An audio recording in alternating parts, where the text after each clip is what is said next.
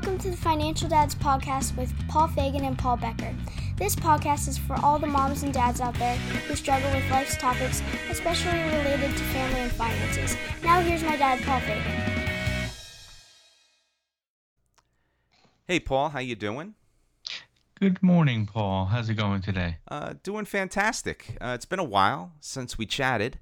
Um, summer's kind of gone at this point. Um, had an interesting conversation. I don't know if we talked about this, Paul. Um, I took my son out to dinner while my wife was away, and I tried to cut a deal with him. Um, he's got all these friends that have all these kind of really nice cars, and he just started driving. And I know I talked about that on some previous episodes. Um, and he's got my wife's old old Subaru, and I, I made him a deal where if he wanted to sell the Subaru, uh, we could sell it at the end of the summer, and and if he wanted to take some of the money he made at his summer job and put it towards getting another car, I would match it dollar for dollar. And he kind of sat at the table across from me, and he said, mm, "No, I'll keep the Subaru." so I thought that was kind of yeah, cool. Right? When it's their own money, their logic changes quite quickly. Yeah, yeah. So it was very interesting. So that was kind of my teachable moment. I, I was very, very proud of that. Um, I actually it, thought you. I actually thought. I'm sorry, Paul. I have to get this out there. I actually thought when you said you took him out to dinner, and uh, you made a deal with him, I thought you were going to tell him he has to pay for his half of his meal. Ah, ha, ha, ha, ha. Not yet. That's what, that's what I thought you were going to do. Yeah, not yet. Not yet. So letting him keep all his money at this point. He's enjoying working. So that's pretty cool. Um, I guess we'll just kind of jump in. Today's podcast is Kids Careers Lessons Learned with guest Kurt Bascom. Kurt is a New York City school teacher who has been teaching for over 27 years. Uh, we will talk uh, through his experience and his most recent project connecting uh, some of his former students and how uh, they're doing in the real world. But first, let's talk about some news we saw this past week.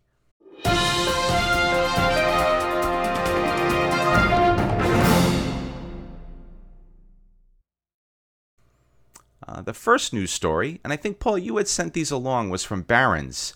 Uh, the originator of the 4% rule thinks it's off the mark. He says it's now could be up to 4.5%.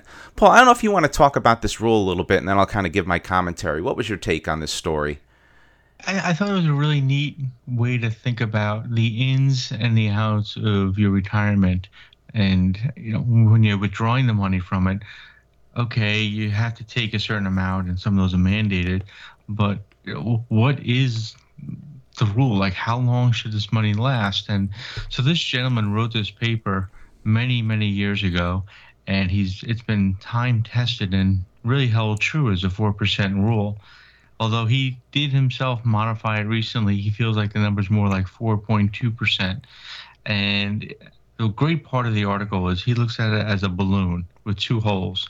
So if you're taking out a lot more, you have to be careful because then it's going to deflate. So you have to take out the right amount with the inflows, including interest and you know inflation, taking those into account, so the balloon doesn't collapse. I thought that's sort of a really neat analogy of of how to look at it. So you have all this money in your balloon, and you don't want to take out too much because then it'll collapse. And so you want to watch the increases and how much you're taking out. That, that's sort of the simplest way to look at it. Um, really neat article. I, I liked it. And one of the things he did mention recently, his ratio, he always says you kind of want to be between 40% and I think 75% equities. This is his, his opinion. He said lately he's actually down at 25% equities. He just feels like uh, there's a lot of speculation in the market right now. He's in his retirement age. He's in his 70s, I believe 76. So, and, and again, as you're in that range, you probably are adjusting to a lower equity ratio. Uh, I'm sorry, I'm rambling here, Paul. No, no, no. This is all good stuff, and I think the four percent rule kind of applies to if you had hundred thousand dollars when you go to retire.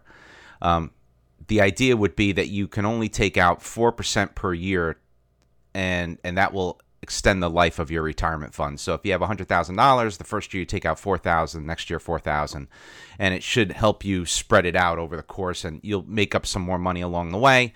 Um, when I looked at this article for me, uh, I thought 4%, and I've always thought 4% was, was really light. Um, and that's a personal choice. Um, for me, it's been six, six and a half percent. Um, that's how I've looked at it. That's how I've planned around it. Um, because I just think because of the market returns and and and you know this 25 you know if you go to 25% equities which you should do in retirement probably or less um, you know fixed income's going to net you 2% maybe right? It, it's it's really crazy right now. So I think the rules for the past several years have been uh, subject to question and that's why I think he talks about this. But in my personal opinion I think four and a, you know bumping it from four to four and a half is probably still too late. I, I still like my calculations of around six, six and a half. That's how I've planned my retirement. So, all right. So you're buying dinner. Got it. cool. Um, I guess the next story is the loophole. Uh, let's see. This was also from Barron's. A loophole makes the 529 plans good wealth transfer tools. Here's how to use them. Um, once again, I read through this, Paul. I after reading it, it was interesting, right? The the idea of a kind of an educational endowment or kind of using the fund strategically. The thing that stuck out in my head was um, it, it was a great idea for the educational endowment. The other loophole items that are in there, I, I think eventually will ruin it for everybody, right? Like that's what I feel. Like if enough of financial advisors take advantage of these loopholes, they'll close the loopholes and people that just want to use the money for what it was intended for will be more restricted right? And and i think that's where i find myself when i read an article like this. I think there's plenty of other investment vehicles outside of the 529 plan you know standard mutual funds or retirement funds that will where you could get your returns out of. Um, so I, I, don't know what your take was on this story. Once again, my personal feeling was I love the educational endowment theory from a, from a family perspective, kind of keeping that from generation to generation. That was pretty neat. Uh, but the other kind of twists and turns with the loophole. Mm, I, I think I think eventually those loopholes will close, and it's going to be the thing where one bad apple spoils the bunch, and there'll be features that families rely upon that will be closed because people were exploiting the loophole. What was your take on this story? So I agree. I mean, the, the intent of this is to help people in their education, right? So, but people find interesting ways to leverage these new plans, um, take advantage of them. So, like a lot of the other loopholes over the years they've been closed. So this one might close as well. And the loophole we're talking about folks is even if you don't use it for education you can withdraw the money but there's a 10% penalty on it. And if you look at that versus other wealth transfer tools. This is a lot lower penalty rate than some of the others. So again we'll, we'll post the article on the site uh, that you can link to it. It's it's interesting, and, and I guess part of me is just interested from a cerebral point of view of how people find these things and see these things, and uh, and like you know these are things that we weren't exposed to growing up as kids and understanding or even young adulthood quite frankly paul that all these different financial tools are out there. And that's the genesis of this podcast is to share the knowledge we've learned with anyone and podcasting lets us do it to the world um, I think it makes us all better, at least educated. At the very least, you're educated and you understand different things, different options. But yes, something like this could easily be closed up, probably, and that whole problem uh, it creates a separate problem for people that put a lot into it because you can put a lot into a 529. So that's uh that's my take on it. I guess the other thing is on that the Barron's articles. I, I guess you can see lately I become a bit of a fan of their articles. I, I just like how they're worded and um, easily digestible. So I, I become a big fan of their stuff. Very cool. If anyone from Barron's is listening, we're, we're welcome to sponsorship. So exactly right, right. It's funny. we love your articles. Friends, right, I do.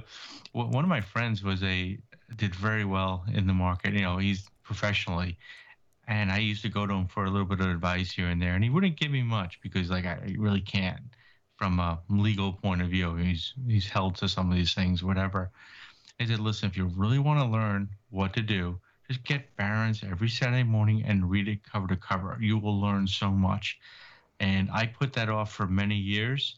And let me tell you, it, it really has changed. It, it really is educational.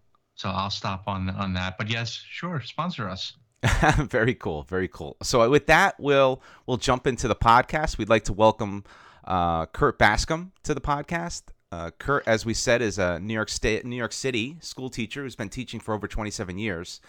And Kurt and I know each other when we were both commuters uh, at Fordham U- University. So, uh, Kurt, welcome to the show. Good morning. How are you guys? Good, good, good. And I was teasing Paul, uh, the other Paul, uh, last week uh, or during the week. I was saying, you know, we're gonna have Kurt on, and I said, you know, if if if I never met Kurt, I probably wouldn't know you.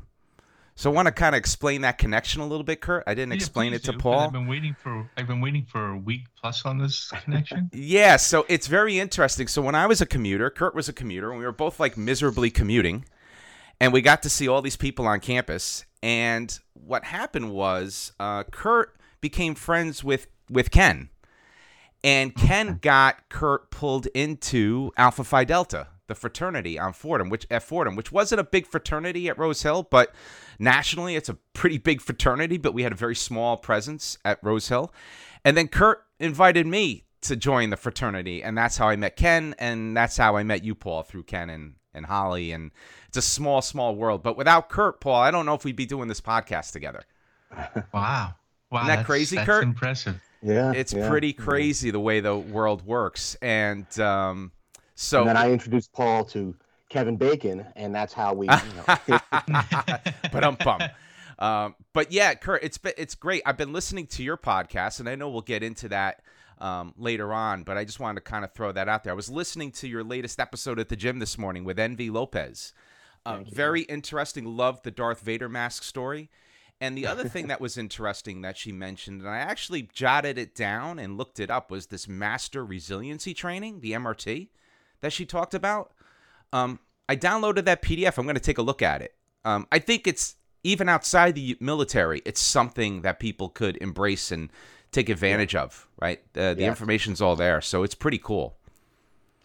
yeah, I, I was really impressed with Envy, not just you know as a former student, but seeing what she's doing with herself now. And that that program in particular, I I also looked it up, and it was just the idea of, you know, being able to center yourself and, and find certain fundamental traits that you need to have and, and, and need to reinforce, especially during stressful times. So I, I I really like that part as well. It was actually it, it came up at the end of the interview after we were kind of done, and then we started talking about it, and then I just kind of edited it into towards the middle a little bit so that we definitely got a little bit of time to talk about it. Oh, very cool. Very cool. Yeah. Yeah. and that's what I love about the podcasts. And I don't know about you guys, but I was watching an interview with Steve Martin, and and he was saying he loved the podcast because typically podcast, you listening to podcasts is something you you do while you're doing something else. Right, uh, as opposed to some people don't. You just sit there and listen to a podcast. Typically, if you're listening to a podcast, you're exercising, you're in the car, you're doing something else while you're listening, which makes it really cool. I I listen to them before I go to bed. Typically, I listen to them at the gym. Those are probably where I listen to podcasts the most. Um, I don't know about you guys. Um, I know we're diverting a little bit. What, what's your podcast listening uh, preference? When you, I'll, I'll start with Paul, and maybe Kurt, you could jump in. Sure.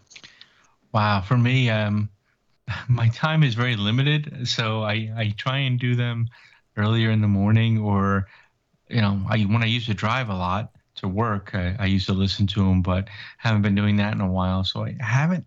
My my podcast listening has been cut back a lot due to um, other things I'm doing. You know, with between work, family, and uh, you know, side hustle type stuff for my uh, fire department things. So I don't have a lot of time, but I generally try and do them in the morning when I just have a little bit of free time or walking a dog or something. Very cool. How about you, Kurt? Well, um, I drive a lot, so uh, Uh-huh. I, I live up here in, in Dutchess County, and it takes me about an hour and five, ten minutes to get to work when I go, and uh, so I'm listening usually. Then I listen to a couple sports podcasts, a couple news podcasts, a, a couple of more like uh, personal entertainment podcasts. So it's a lot of it's in the car, and you know my kids are getting a little bit bigger, so when I get to do things where they're not on my my hip, you know whether it's working on the lawn or, or riding my bike or going to the gym yeah, then I'm also listening as well. That's that's usually when I do my listening. Very cool. Very cool. And Kurt, let, let, I want to hear a little bit about your background. I know we talked about kind of this seven degrees of separation before, but uh, great background. I know I was sad when you left. Uh, Fordham and, and, went to SUNY Stony Brook. But take us through a little bit of your journey. And and when we talked about setting up this podcast, it was great because we were able to kind of tie your education stuff with the pod with your podcast to kind of the financial piece, right? The financial mm-hmm. connections. So. I think it's going to be a great podcast today. Um, yeah. So tell us a little bit about your background, and we'll kind of jump into some of the topics. Well, you know, I was born. I, well, I came to the Bronx when I was very young. I was born in Flushing, but we moved to the Bronx when I was a baby, and I lived there until I was eight. And then we, um, you know, it was a rough area where we lived in the South Bronx, and then uh, we moved upstate to Rockland County, and um, my family really, you know, they they were kind of rough and tumble people, so to speak. My mom immigrated here from Peru when she was 21, and um, you know, my dad was a U.S. Marine. He fought in the Vietnam War, and you know, he didn't have, you know, he finished high school, but that was about it. So when, you know, I did pretty well in school when I was younger, and um, so I was the first one in my family to go to college, and this is how I wound up in Fordham. I, I grew up not very far from there, about a mile south of there, and um, I didn't know anything about college at all. Like literally, when we went to one of the uh, orientations, I I got lost, you know, with my dad, and he had no idea. To him, it was another planet. And um, you know, I went there for a couple years, like we said, and I commuted, and I didn't really enjoy it very much. So I um, mainly because I wanted to live on campus, and also I was a metalhead, had really long hair, and uh, I'm a Latino guy in a school that maybe it wasn't most conducive to to metalhead Latino guys, you know. So I uh, I, I, transferred out to Stony Brook, and um, I loved it there. And eventually, you know, when I graduated, I um, I got I was a history major, you know, and not I you know I always thought I could be a teacher, but I don't know, you know, I was young, and again, nobody in my family really had any college experience, so it was sort of like, what are you going to do with a history major? It's like, oh, I'm going to be a teacher but why didn't you take education? I don't know, but I'm glad I didn't, you know, and then I wound up teaching uh, for the DOE starting in 94. And uh, I've been teaching ever since, you know, and uh, I had been coaching football when I went to Fordham and even, you know, during high school when I got hurt and stopped playing. So the football coaching experience really got me in the door to teach because they're like, wait a minute, you worked with large numbers of young kids yeah, how many? It's like 30 to 40. Like you're hired, you know? So, uh, uh, that really helped. And I still coach to this day, you know, and, um, one helps me with the other, you know, and then when eventually I, I met my wife who also went to Fordham, although we didn't know each other during that time in our lives, um, you know, being a teacher helped me be a good dad. Being a dad helped me be a good coach. Being a coach helped me be a good teacher, and so on. So they, they all there was a sort of a, a great synergy that happened there. Yeah, I listened to your podcast, and once again, they always I think it's overused, but you know, teaching is a very noble profession. But I, I could hear the passion when you do the podcast.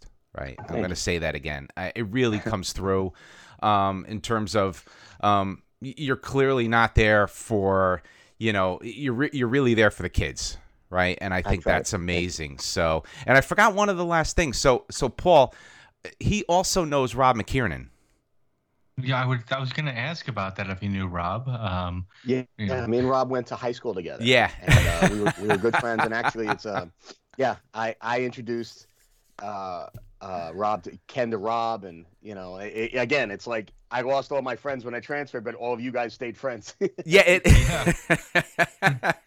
yeah, it really is back. crazy how it all worked. I remember when I met Paul. It, it, just, it really is crazy how all these things work. So, um, yeah, I guess going into some of the teachable moments, maybe talk about some of the goals and and the way you teach and some of your style, because I definitely want to tie it to the financials. But I think the backstory is fascinating. Um, and I think we'll really see it kind of tie through as we start talking about the financial connections and going through some of those pieces. I um again growing up, I didn't really have much of a sense of, of um, the traditional way of doing things. You know, so when I started teaching, I didn't have that that structure. You know, and it was sort of I, I want to teach in a way that makes things interesting because a lot of what I learned, a lot of my school experience, like so many others, it was boring. So my job was to not to make sure this isn't boring. If, I, if I'm not boring, then I'm doing something right. And so it's really about engaging the student, not just like read these pages in the textbook and then answer these questions at the end of the unit. Um, I barely use textbooks. We have them. I'll distribute them, but we never really look at them. They're kind of paperweights, you know. And then it's just really about, you know, engaging the students with a variety of different literature and video and music and, and acting lessons out and, and storytelling and uh, the last 10 years or so as well, a lot of technology as well. And, you know, I realized at some point that not only is history a set of interesting stories, but there's practical life lessons embedded in it. And to connect it to to your podcast, it really the financial element is something that's lost on these kids, and and in part, you know, it's been lost on most people. And I feel like a lot of adults spend their lives just kind of like nodding and faking their way through knowing basic financial and economic ideas, you know. And I realized, like, wait, I remember being a little kid and saying, well, wait, if the government's, you know, doesn't have money, why don't they just print more money? You know, mm. and, and and I remember teaching and and I remember getting that question from a kid.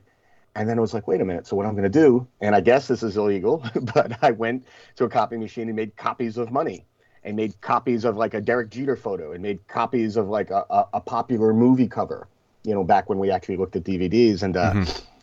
And then I was like, all right, well, here's actual money, and uh, and here's the same thing. You know, I'd use a color printer, like here's five dollars, and here's five dollars in quotes, fake dollars that I printed. Isn't it the same thing? You know, and the kids were like, well, no. It's like, well, why not? It looks the same. It's the same size. It's the, you know, and that was one of the many ways that like my teaching, my unorthodox way of teaching, sort of rang true to these kids. Like, wait a minute. There's a, you know, looking historically at the economic matters of our country, it's like, wait a minute, this was one really simple way. And I remember I had uh, a principal sitting in on my class for like an hour. Usually you get observed for like 15 minutes. And when I did that lesson where we talked about money and and, and uh, you know the gold standard versus the silver standard and and things like that in the, the late 1800s, she was amazed because I could tell she didn't know that. That doesn't speak well for that principal, but it uh. It, it, it's one of the things that I try to do. I'm going to try to find ways to kind of reach out to my kids, even if it's something a little weird and hopefully not illegal, you know. But uh, right.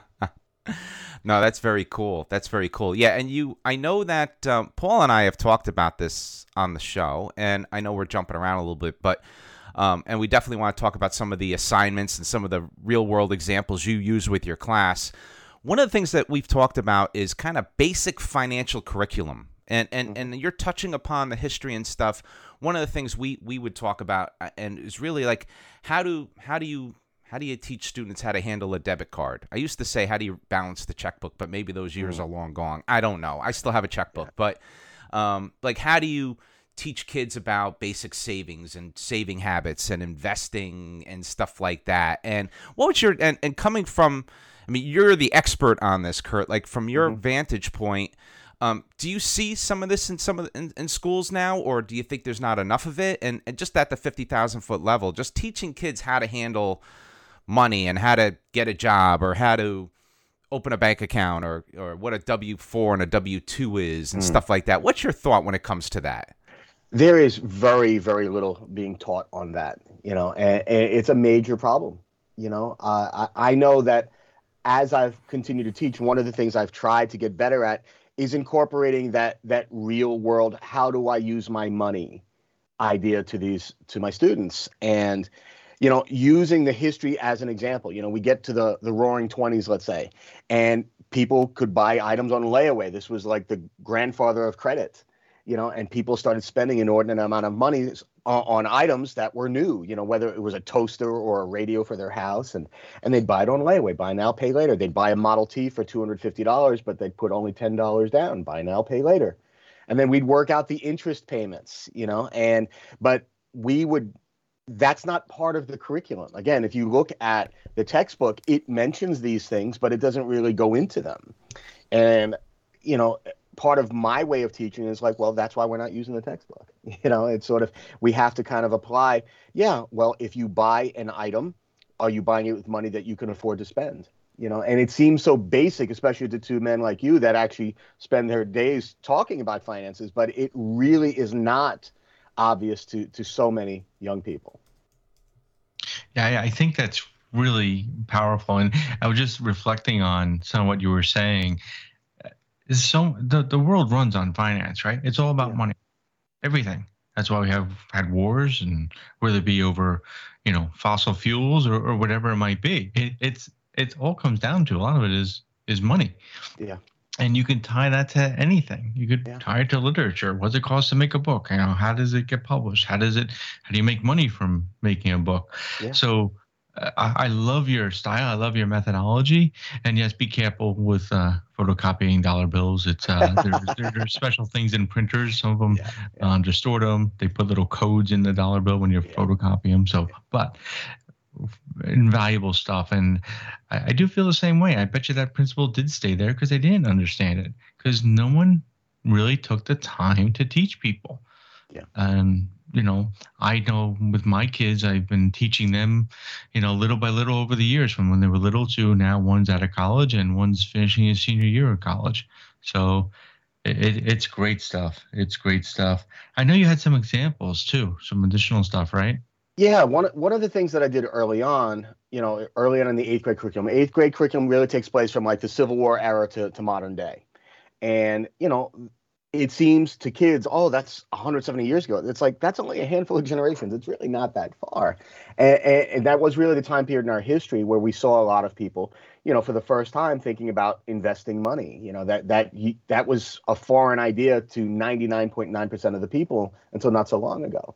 So one of the tasks I'll do early on in the year is we talk about like I, I created these for make believe companies. And it's sort of like I'll, I'll you know they're buying the product in that time and i give them some basic parameters like you have $5000 each you and each of your partners and you can borrow up to 10 times that amount of money from a bank at a 10% interest rate.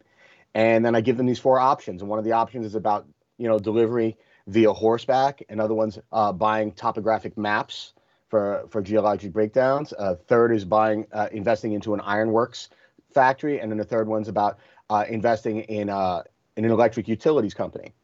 And obviously, the right choice is electricity, especially at that time in 1880. But you know, you let the kids kind of work it out. Like I'm not giving you anything. I give them uh, uh, approximate numbers of the logistical costs.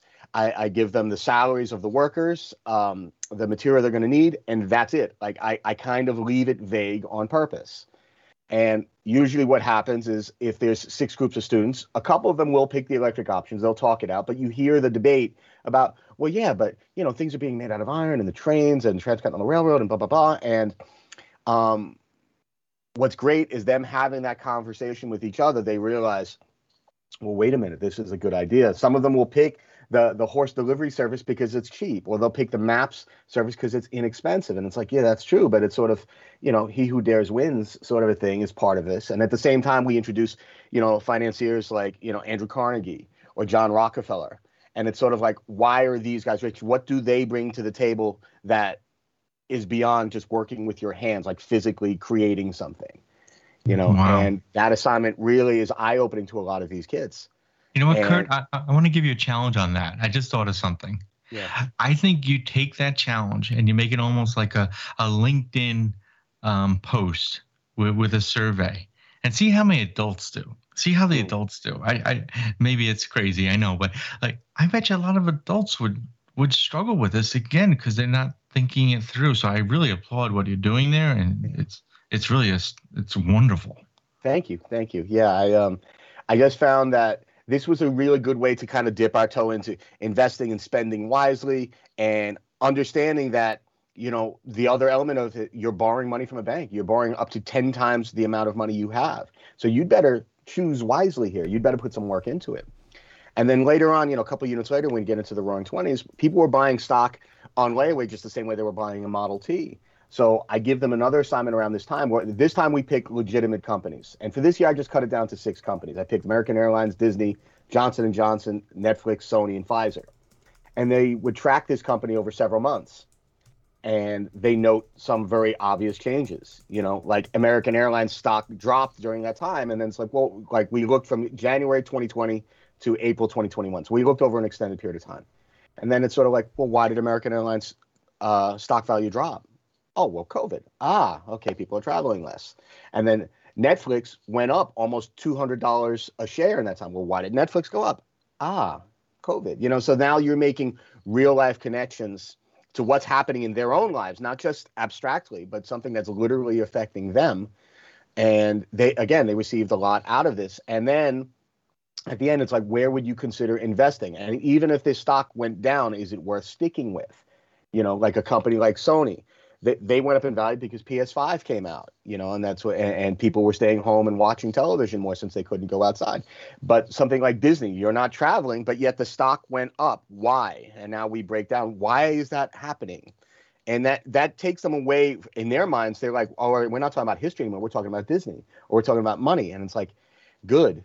I, you know, it, because if history to you is just timelines and dates and, and presidents, then some kids are going to get bored. It has to be more than that, and this lesson really drives that home. Wow. Hey, I was wondering. Mm-hmm. I wonder if the game Monopoly ties in at all. Do you do anything with that? I mean, we we always played it a lot with the kids when they were younger. So I learned about mortgaging and buying things like that. That was one of the things yeah. we did. Uh, that was before iPads ruled the world. Now with the younger kids, but um, you know, I got to tell you that, uh, that uh, I didn't love Monopoly growing up because it was a terribly long game, and I think one of the challenges we're dealing with, especially in this you know uh, screens world where they're on whether they're on their phone or an iPad or whatever it might be, is holding their attention. And I, I we have talked about Monopoly, and we definitely talked about the fundamentals of what is a monopoly you know what is uh, virtual integration what is horizontal you know integration what is you know going through those elements but we didn't specifically use that game Okay. You know, but but like I literally would use Monopoly money, you know, so yeah. but we didn't play the game. We do play other games and things like that. You know, I'll use like Oregon Trail when we're talking about, you know, westward expansion and things, but uh yeah, not that specific game so much.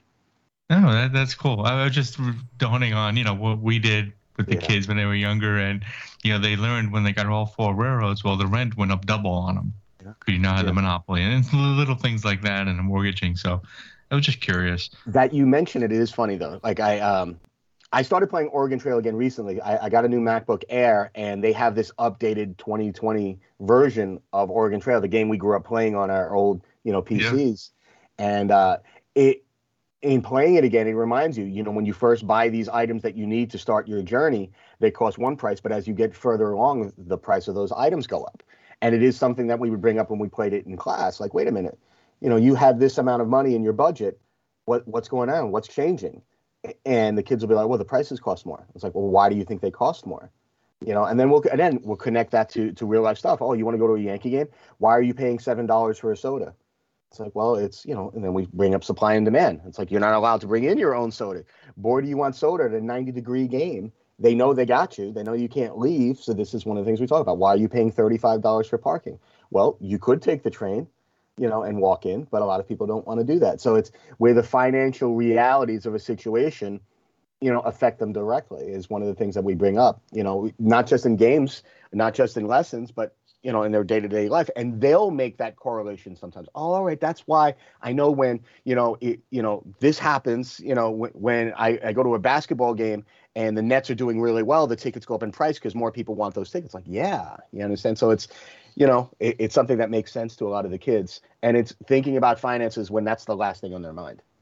What's amazing is by tying it to finances, they understand the build out of the railroad and and all those sort of things from history that were just timelines to most of us, really, right? We yeah. we just had to sit there and memorize it all, yeah. but you're you're connecting the dots and resonating. Really, really great stuff. Wow. Thank you.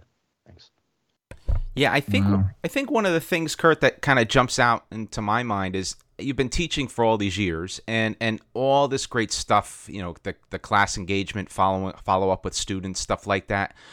Um, are there like maybe I'm going to put you on the spot one to three kind of financial basics lessons learned that you would convey to your students? In terms of they came to you and said, you know, what do I need to know about money or or you know, I don't know if I'm phrasing the question right, but like are there kind of like three nuggets that you would provide your students when it comes to personal finance? Well, m- make sure you're earning. you yes, you know, yes. It, it seems again, it seems remarkably obvious to us, but make sure you're you're working a job that's paying you a, a wage that is fitting. You understand? And then that that's a fundamental lesson. There are some kids that don't understand. They just kind of feel like, oh, I, you know, parents buy stuff. They're all of a sudden, I need a book bag. Boop, there's a book bag. It's like, wait a minute. You know, so the idea of earning money and then setting aside that money and thinking about how you use that money. Again, seeming obvious to us, but not obvious to so many young people. And again, it, it's like I, I, teach in the Bronx, and I've taught some kids that are kind of in a lower socioeconomic status or, or, situation. And you know, I'm fortunate enough that you know we, we own a nice house, and you know my kids, and we have you know two cars and all that stuff. And um, but even with my kids, it's like, wait a minute, you know, this this is money isn't free, you know, and I think for all of our young people, they have to understand that you, you earn a job that, that pays you properly. And to earn that job that pays you properly, you have to continue your education. Once you have that job that pays you properly, and even in your youngest years, what are you doing with that money? You know, you're earning the minimum wage, you're working 20 hours a week as a 15 or 16 or 17 year old. What are you doing with that money? Are you spending it all? Are you setting aside some for a rainy day? Are you saving up to buy something you want? Are you giving some to your family? To help pay with the bills. You know, all of these things factor in. Um, another thing I would talk about is college. You know, I remember when I was a kid, you know, my dad, who I mentioned, he never went to college, but we grew up hearing Harvard, Yale, Princeton, you know, because that's all he knew about college, these, these top of the line schools. And now with younger people, you know, they, they, it seems almost a given that kids are expected to go to college. It's like, do well so that a school will offer you hopefully a grant or a scholarship of some sort, take the money. Don't just chase the name. I went to Fordham in part because I grew up not terribly far from there, and all I knew about college is, oh, that's down the street, and I know it's a nice school, and it's this oasis in the middle of a roughneck area. I want to go there. I couldn't afford to go there. It was a mistake to go there, to be honest. You know, and for a lot of our young people, it's like, all right, do you want to go to college? Okay, when do you start thinking about college? What are you doing towards college? Are your parents setting aside money? Oh, you had your confirmation. Congratulations. What are you going you got some money for that? Are you going to set that money aside? Are your parents set? These are real life questions that kids have to think about. All right. So if you want to do something after high school, how are you going to get there now? And that's going to cost. So how do you handle the cost of that? You know, and then when you become an adult and you do have money and you do have a budget and you have to pay rent and you have to pay for, you know, uh, electricity and things like that, um, is that the time to buy those new Jordan 14s? I don't know. You know, maybe not.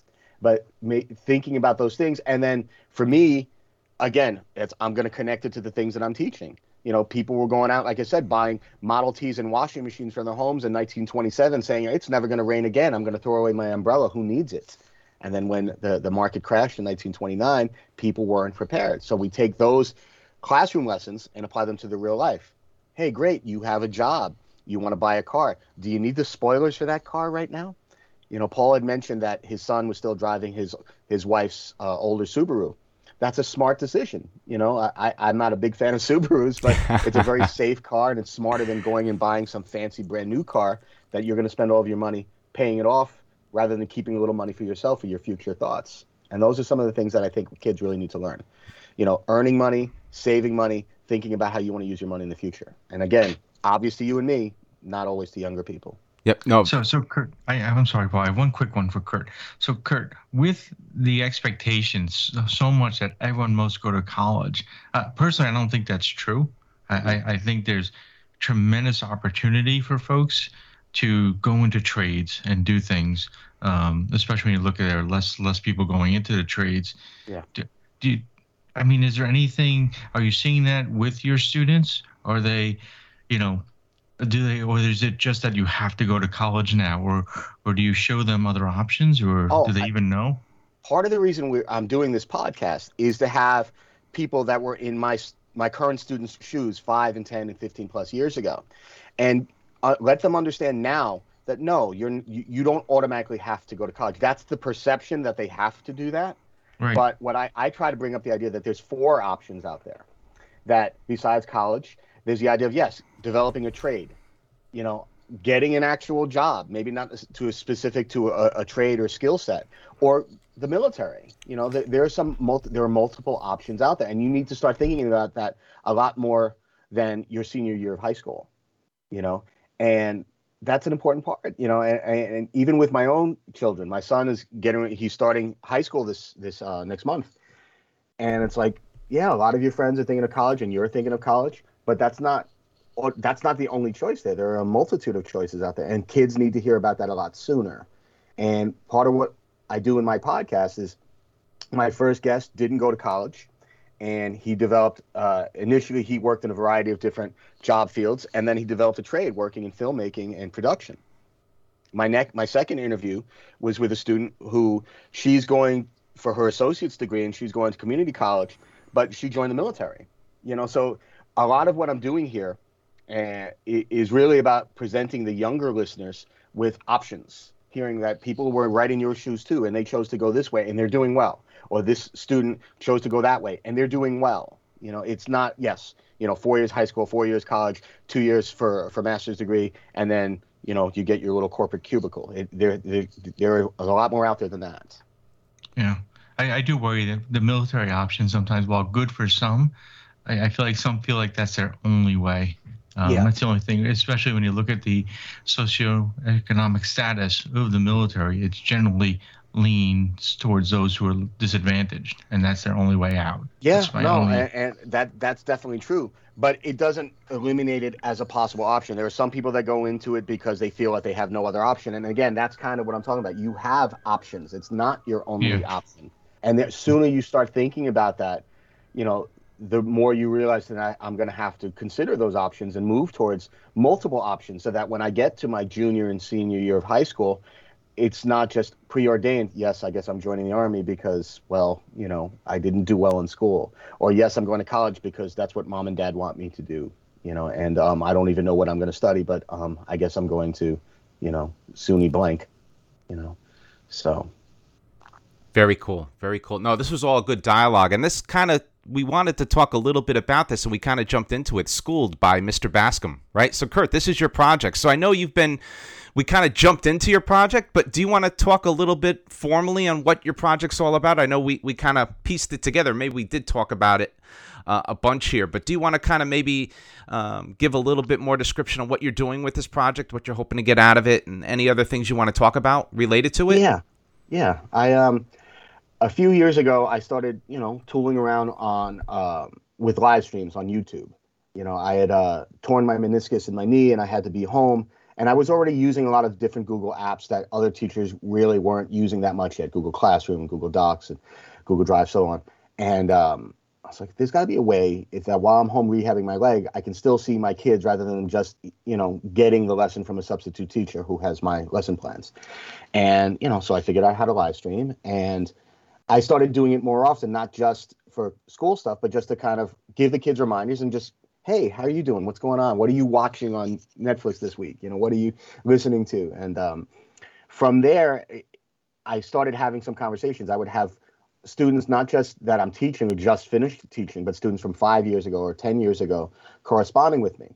Uh, the primary reason I stay on social media is to sort of hear back from those former students. And some of them over the years, you know, I've become friends with. You know, I play fantasy football with several of them or my former players. And now they're not just 17 you know they're not just 14 15 year olds they're 20s 30s my the, my first interview with angel he's 37 years old you know his house is bigger than mine you know and uh, uh, so i got this idea of like wait these people that were in my life for 10 months at a time during a school year um, they've moved on with their lives i wonder how they're doing i wonder if the lessons of their time in my classroom or their time in the education system how it guided them, how it moved them to where they are now. So um, I created a basic Google form and sent it out to a lot of students on my uh, my Facebook page for uh, alumni of my class, and I got back dozens and dozens of responses almost immediately, and this was incredible.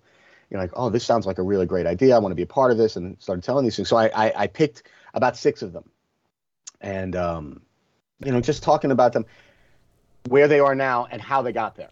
And for some of them, you know, there's a, a great diversity in the people that I picked, you know, based on gender, background, socioeconomic status, education. And um, I think there's a lot of great life lessons there for younger listeners. And I think there's a lot of lessons there even for older listeners, you know, to be like, yeah, I remember that. And uh, that makes sense to me. And even, you know, like we had mentioned in the beginning, uh, when I, I talked with Envy, that she had uh, looked into this MRT, the, this program about uh, master resilience training. That's something new to me. I'd never heard of this. So just because I'm the quote teacher doesn't mean that I can't be a student. I can't learn from these young people, just as hopefully other learn, young people will learn from me and f- learn from the other uh, people on the show.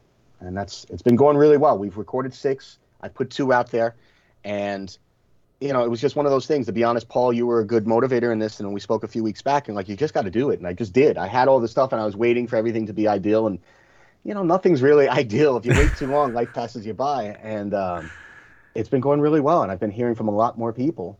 You know, just in the last couple weeks, like, wait a minute, that was really good. I'd like to be on there. That was really good. I liked when so and so said, you know, and, and that's kind of that's my goal. That's my hope for this. Very cool. Very cool. Yeah, and I think with that we'll jump into the summary recap. And and and Kurt, my summary is listen to Kurt. Um, I've listened to two of the podcasts so far, but you're killing me. You're doing it like Disney Plus style. I get an episode every week. Uh, I was looking to binge it, all six episodes, but I'll wait. I'll wait. I, I get the Yeah. notification. I listen through Spotify, um, and I've listened to both episodes, and they're great. Um, I learned once again. I learned right. I, like I said, the the MRT right, and I love the Darth Vader story. And I'm not going to talk any more about it because I want people to listen to your podcast to hear it. so I'm not going to explain it, right? But it was a really good. It's all about the Darth Vader mask, right? And just a great story that Envy uh, talked about. So I'll leave it at that. Um, Paul, I'll hand it to you, and then we'll hand it to Kurt. Paul, what was your takeaways from today? Well, one- one, um, Kurt, thanks for making the connections to Paul, so I got to meet Paul and, and Ken and, and everyone else. oh uh, my God, that's so true. right? That, that's really kind of cool how these some of these things work. But you know, I, I just enamored with your teaching style, and I, I'm sort of jealous. I, I wish I had had something like that growing up, because connecting with the kids is so hard, especially today. But taking something from the Civil War and how you can relate it today to and using money as that tool and really finances around that Mm. it engages them. And i guarantee you those kids probably remember that stuff their whole life. It resonated with them in a way because that they can connect it to those jordan 100s or whatever it is right? So thank you for that. And I, I guess i have to sign up and listen to kurt and um, maybe we can even collaborate some more together. This is really exciting stuff to me. So thank you Well, thank both of you. You know, it, it's really fun getting to talk to people about um, young people. You know, there's a lot more success stories coming out of New York and the Bronx than people realize, and that's kind of another goal of of my podcast, Schooled by Mr. Bascom. You know, I, I created a Twitter account for it. It's Schooled Bascom. Um, you can find the podcast on it's on Anchor, it's on Spotify, it's on Apple. Uh, I hope you listen and you spread the word. Leave me a positive review out there. That would be great. Um, I also have a YouTube channel that I, I use to for live streams, but also to ki- kind of put up the video portions of things that we're working on, as well as video projects that I do for my students. And you can find me on, on YouTube at Social Studies Bascom. Um, I'd love to have you there. If you check us out once, you know, spread the word. That sound that would be great for for me. That would be great for for all of us. So hopefully you can keep doing that. Thank you. Very cool, very cool. Thanks, Kurt. And well, Paul and Kurt, I thoroughly enjoyed our discussion today, and I'm personally looking forward to our next one. Thanks everyone for downloading our podcast. If you have any questions or comments, please email us at financialdads at gmail.com or check us out on Facebook. Just go to financialdads.com. So, with that, this is Paul and Paul reminding you managing finances can be stressful, but that's why the Financial Dads are here to help you plan for success. Have a good one, everybody. Be well, and thank you.